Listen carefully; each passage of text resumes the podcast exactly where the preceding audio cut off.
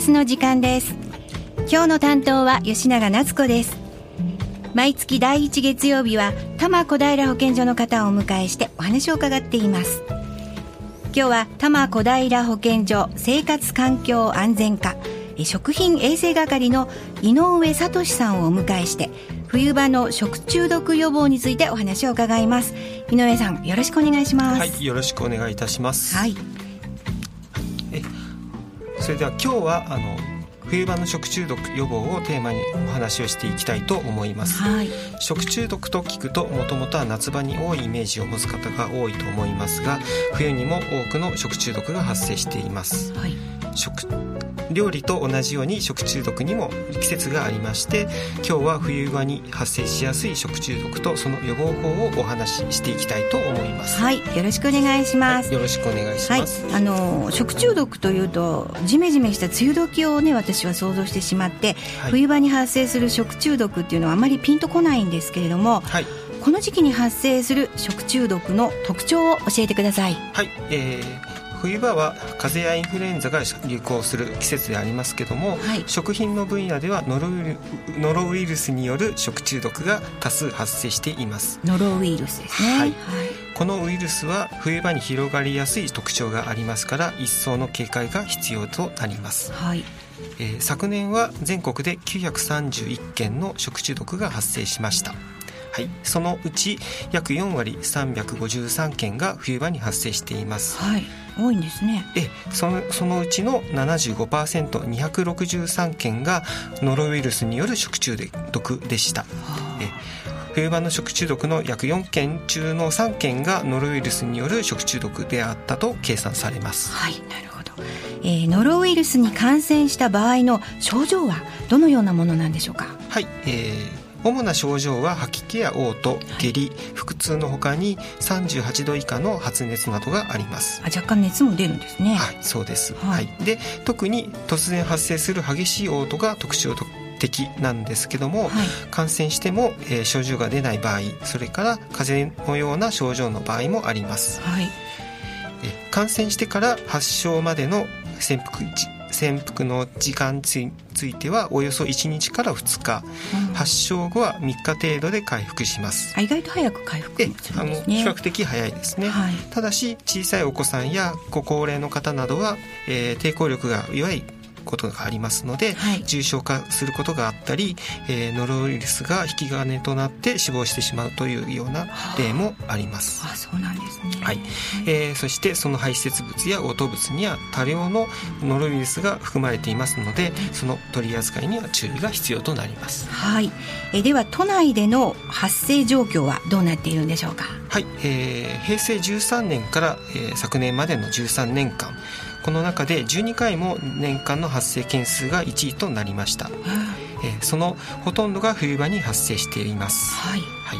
えー去年の12月から今年の3月まで、えー都内で発生した食中毒、えー36件ありますが、い。そのうちの21件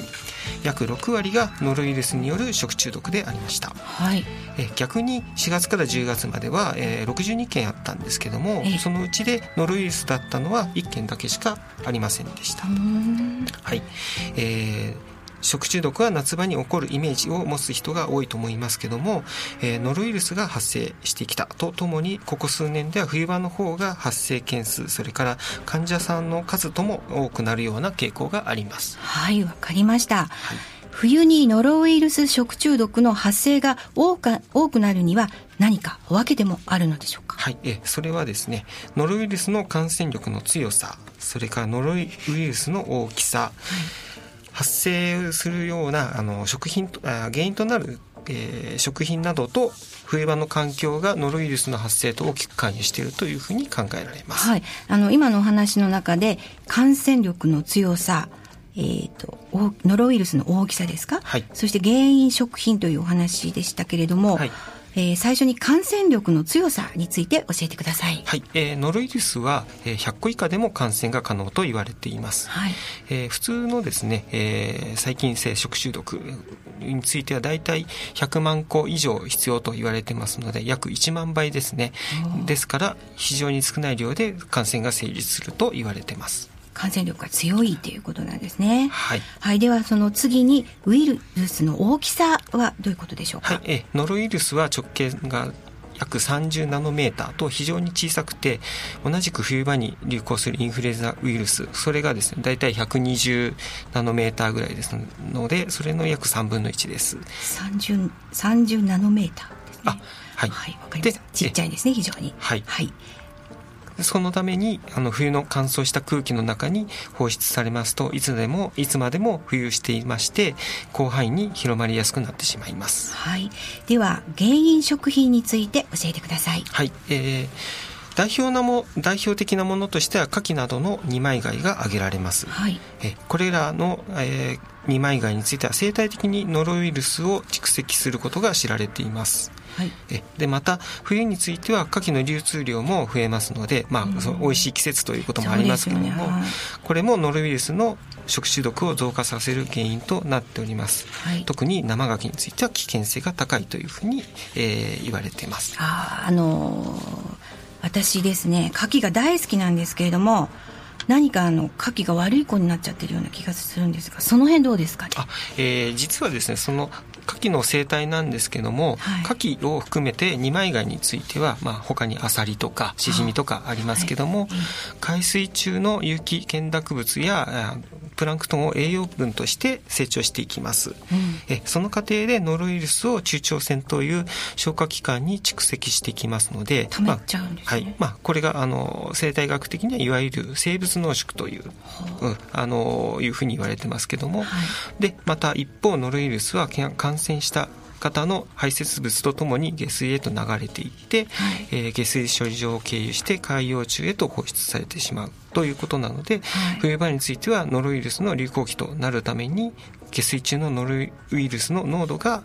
上昇する一方で、はい。牡蠣などの流出量が多くなるということで連鎖的にノロウイルスによる食中毒が増えているというふうに考えられています。はい。まあ、ところがあのところがというか最近ではですね産地ですとか、あと調理従事者の方々の意識の高まりなどもとが多くなってきているので、はい。近年では牡蠣による、えー食中毒の発生件数は減少傾向にあります。ああよかった。わかりました、はい。美味しく牡蠣をいただきたいと思います。はい。はい。えーメニューに牡蠣がないのにノロウイルスによる食中毒を起こした例があの実は多数多数ありましてそうね。はい、今年都内で発生したノロウイルスの食中毒は10月末までに16件ありました。はい。えーそのうちの牡蠣が使われていたという例は7件だけでしたので、ああ残りの9件については牡蠣以外が原因だったというふうに考えられています。半分以上は牡蠣以外が原因だったんですね。はい。で他にも注意が必要ということですよねそうすると。はい、えーそうです、えー調理中に汚染してしまうということがあります。はい提供した料理にノロウイルノロウイルスが含まれていてそれを食べた人が腹痛や嘔吐などの症状を起こした場合は食中毒となります。はい。え今年1月には学校給食で、えー出された食パンで1000名以上の方々が感染したという食中毒の事件がありました、はい。はい、このパンの工場では、えーパンの最終的に検品をする、えー作業をする方がいるんですけれども、はい。その担当者が自覚症状がなくてノロウイルスに感染していたということが後になって分かりました。はい。この方々がですね検品を、えー一枚一枚手に取って検品をした結果ノロウイルスをその時につけてしまったと、えーいうふうに結果として、えー調査の結果が出てきました。はい。はい。えー感染者の手には多くのノロウイルスが付着していると考えられますのでこの場合でももしかすると手洗いを十分にしておけば防げていたかもしれません、そうですね。はい、調理をする人は普段から手洗いとともにノロウイルスに感染しないように注意をしていただく必要があると思います。はい。普段の生活でも感染してしまうんでしょうか？はい、えー冬場は特にあの流行期に入りやす入りますので至る所にノロウイルスが潜んでいると思っていただいた方がいいかと思いますね、はい。えーノロイえードアノブとか、えー、と電車の手すりなんかにもノロウイルスが付着しているかもしれません、はい。でそこを触れたような手で、えー何かを食べた時、まあ、ちゃんと手を洗わなくて食べた時には感染して、え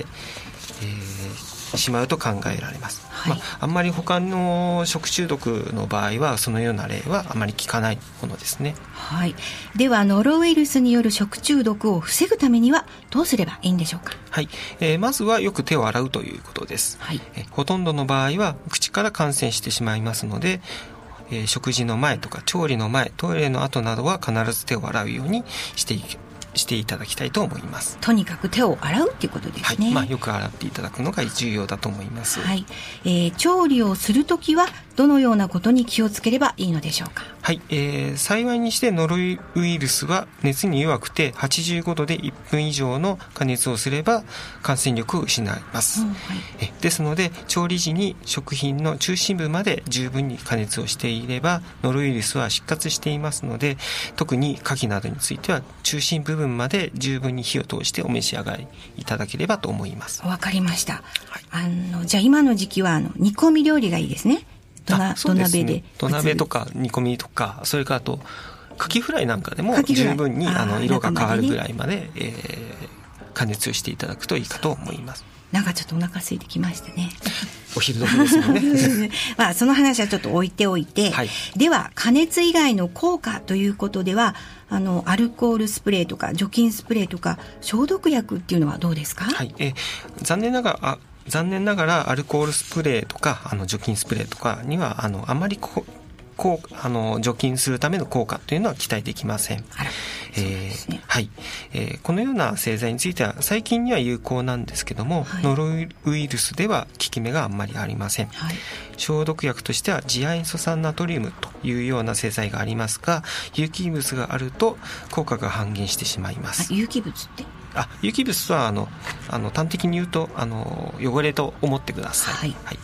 手についたノロウイルスを取り除くには物理的に剥がすしか有効な手立てがありませんので、はその中でも石鹸による手洗いが一番効果的となります。はい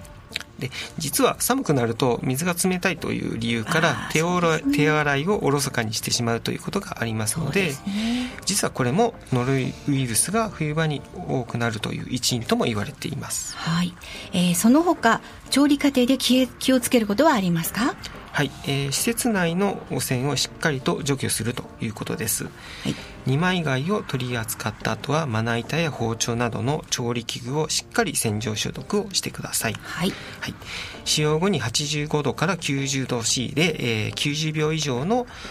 熱湯消毒または 200ppm の次亜塩素酸ナトリウムに漬け込んでいただいて、えー10分後に洗い流すという方法が有効です。はい。はい、でまたさらにドアノブとかあと水道の蛇口とか、えー調理器具の取っ手などなんかについてはですね定期的に 200ppm の次亜塩素酸ナトリウムで消毒していただくと有効だと思います。ああの井上さんあの次亜塩素酸、次亜塩素酸ナトリウムはい。うのはあまり薬局とかで見かけないようなんですけれども、家で使うのはあの一般的な塩素系の漂白剤でもいいですか？あそれでも大丈夫です。はい。わ、かりました。はい。それでは前半ここでここまでということで音楽に入ります。井上さんが今日選んでくださった曲を紹介してください。はい、えー今日あのリクエストした曲についてはクリーンバンディットの「ラザビー」という曲です。はいこれ、あググリーンバンディットあクリーンバンデクリィットです。ーンバンディット。すいません、カタカナに弱い。これはどうしてこの曲を選ばれたんですか？あの曲自体はバイオリンとキーボードのメロディーがすごく美しい曲で聴いてると耳に残るんですが、はい。あまり日本ではヒットしなかったみたいでして、はい。ただあの本国 UK あのイギリスのあの4人組なんですけども UK チャートでは初登場で1位取り、えー4週連続で1位獲得してましたはい。で、えーあ今年のあのグラスゴーで行われていた夏フェスなんかでは大人気だったみたいだったんでそれが YouTube なんかでも流れてますはい、わかりました。それでは聞いてください。まちともプラス。第一月曜日の今日は多摩小平保健所生活環生活環境安全課食品衛生係の井上聡さんをお迎えして冬場の食中毒予防についてお話を伺っています、えー冬場に発生する率の高いノロウイルスについてのお話を伺ってきましたね。ノロウイルスは熱に弱いのでえー、食品は火を通すことが大事なんですよね。でも、まずはよく手を洗うっていうことでしたね。はい、はい、えー、井上さん引き続きよろしくお願いします。はい、よろしくお願いいたします。はい、では、もし、えー、嘔吐してしまった場合、処理方法はどのようにすればいいでしょうか？はい、えー感染した人の嘔吐物や排泄物の中にはですね大量のノロウイルスが含まれています、はい、また乾燥すると広範囲に汚染してしまいますのでその際は迅速に処理をしていただく必要があると思います、はい、まずですね用意していただくのが使い捨ての手袋それからエプロンマスクを、えー、用意していただいてそれらを着用し処理する人が感染しないように防御してからキッチンペーパーなどを使ってきれいに拭き取っていただきたいと思います。はいそれでですね、次に 1000ppm の次亜塩素酸ナトリウムで消毒をしてください。動物については意外と遠くまで飛散していますので、できるだけ広範囲に拭き取り消毒を行っていただきたいと思います。はい、嘔吐物や排泄物が衣類についた場合は汚物を十分に落としてから熱湯消毒をしていただくか塩素系の消,、えー、消毒薬に30分から60分ほど浸してから消毒して、えー、他のものと分けて最後に洗濯をしていただくといいと思います。わかりました。そして最後に、えー、作業した人は十分に手を洗っていただきたいと思います。はい